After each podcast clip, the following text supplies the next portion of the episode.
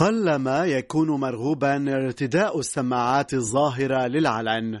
إنما وفرت السماعات الحديثة من الجيل الثاني السرية المنشودة لكونها خفية توضع داخل قناة الأذن ويطلق على هذه الأنواع من السماعات تسمية CIC Completely in the Canal يتوفر صنفان من السماعات العميقة الخفية Deep in the Canal فهناك من جهة أولى السماعات العميقة غير الثابتة التي توضع بمقربة من طبلة الأذن ويظل بمقدورنا أن نسحبها من قلب الأذن متى شئنا.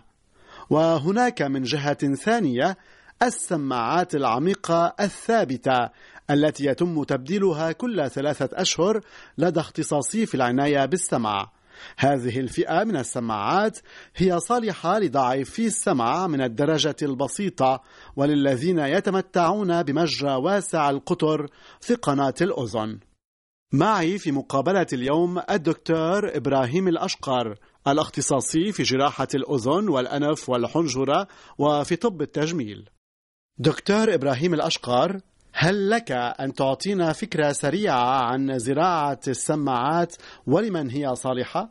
المنيح بالباها يلي هن الآلات يلي بتنزرع دغري على العظم أنه السمع بيوصل دغري على العظم من العظم بيروح دغري على العصب ما بيمرق بالهواء وبالحاجز بين الأذن الخارجية والأذن الوسطى هيدا بيعطي نتيجة أحسن وهيدا بنستعمله أكثر شيء عند الناس اللي عندهم ضعف بالسمع كتير قوي دكتور إبراهيم الأشقر بخلاف زراعة السماعات هناك سماعات حديثة لا تحتاج للزراعة وهي خفية وتعمل وفق خدمة البلوتوث هل لك أن تعطينا نبذة سريعة عن المكاسب المحصلة من هذه السماعات الحديثة؟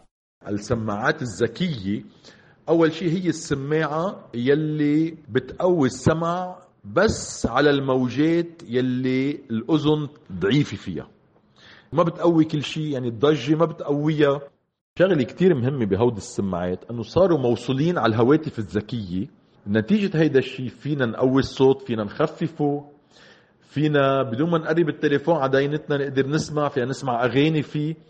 فأكيد صار تليفونك كله بهالسماعة الذكية الجديدة يلي بتشتغل على البلوتوث ويلي كمان بتحسن من نقاوة السمع وكمان فيها تخفف الأكوفين أما طنين الدينة يلي منشوفه كتير عند الناس يلي معرضين لأصوات قوية واللي عمرهم آه، فوق الخمسين ستين سنة.